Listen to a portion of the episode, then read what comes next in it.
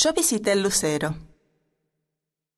En una montaña muy, muy lejana, y hace no mucho tiempo, vivía una niñita llamada Candela. Tenía los ojos verdes como dos piedras de esmeralda y el cabello de color naranja como una zanahoria, la nariz pequeña y llena de pícaras pequitas marrones. Vivía junto a su mamá y papá en una cabaña de madera oscura y puertas y ventanas verdes.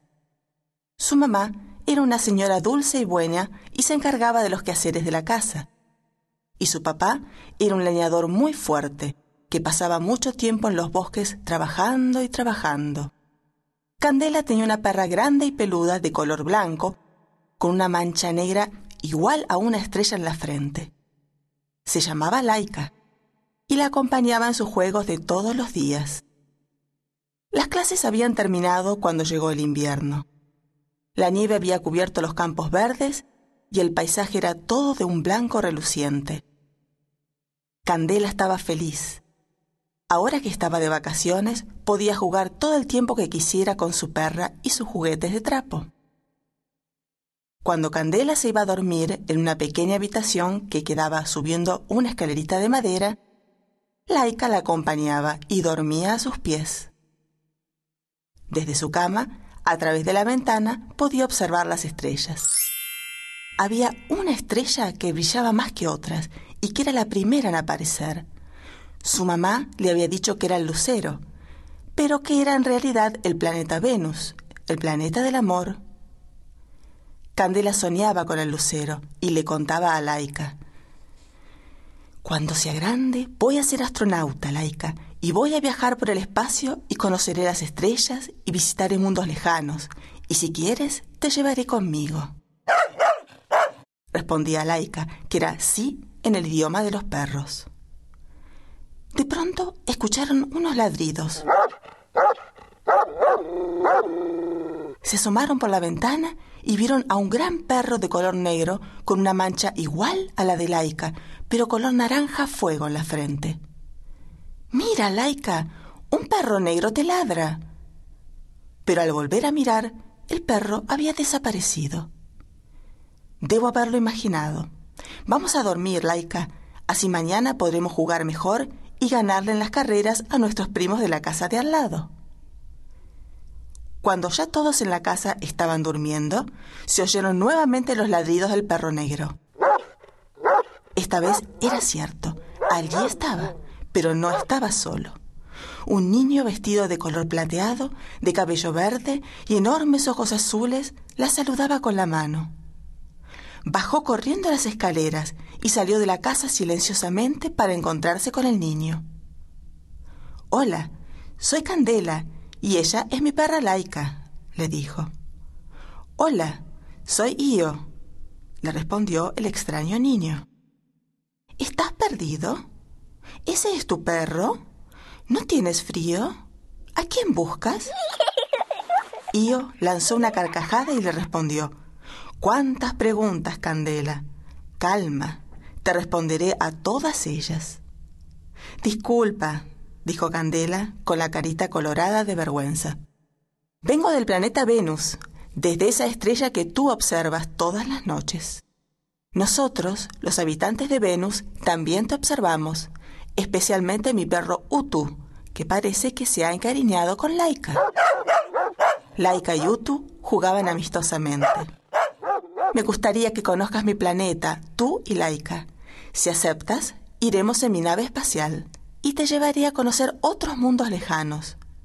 Prometo que antes que salga el sol estarás de regreso, sana y salva, y tus padres nunca notarán tu ausencia. Candela estaba indecisa. A sus papás no les gustaría que saliera de su casa con un extraño, pero era muy tentador, y además su perra la defendería ante cualquier peligro. Acepto, yo, contestó ya muy decidida. Io estaba muy contento y comenzó a cantar canciones en una lengua extraña, más rara que el chino, y Utu lo acompañaba aullando. ¿Dónde está tu nave? preguntó Candela. Está escondida entre la nieve. Como es transparente, se hace invisible cuando se le antoja. Cuando la señalo con mi dedo, puedes verla de nuevo. Agitó su dedo y señaló un lugar cerca de un gran abeto y mágicamente la nave apareció. Desde afuera parecía una gran torta blanca con muchas ventanas. Una puertita se abrió y Utu, Laika, Io y Candela subieron a la nave. Adentro era enorme, todo era color azul clarito, estaba bien calentito y olía a flores frescas. Siéntate aquí, Candela, y observa cuidadosamente, dijo Io.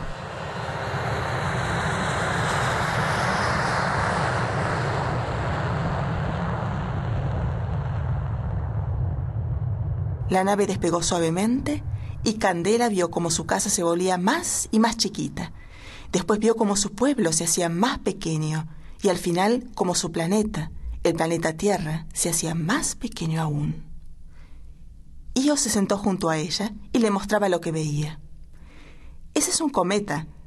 Es como una bola de fuego con una cola larga. Ese es un meteorito. Es una piedra caliente que pasea por el espacio. Esas son las tres Marías, las estrellas hermanas.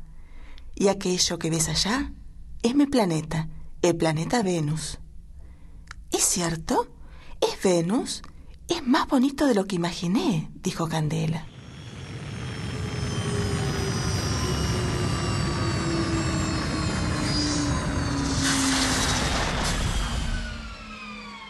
La nave aterrizó muy suavemente y Candela pudo ver que Venus era un mundo muy parecido a la Tierra, solo que los colores no eran los mismos. Aquí los árboles son amarillos, azules y naranjas, y los ríos son dorados. Los campos son violetas como tus ojos, y los cielos rosas como los atardeceres.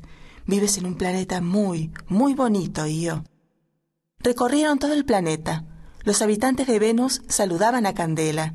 Todos eran tan amistosos y curiosos. Candela bostezó y se desperezó. Ya debemos volver, Candela. En tu planeta está por salir el sol.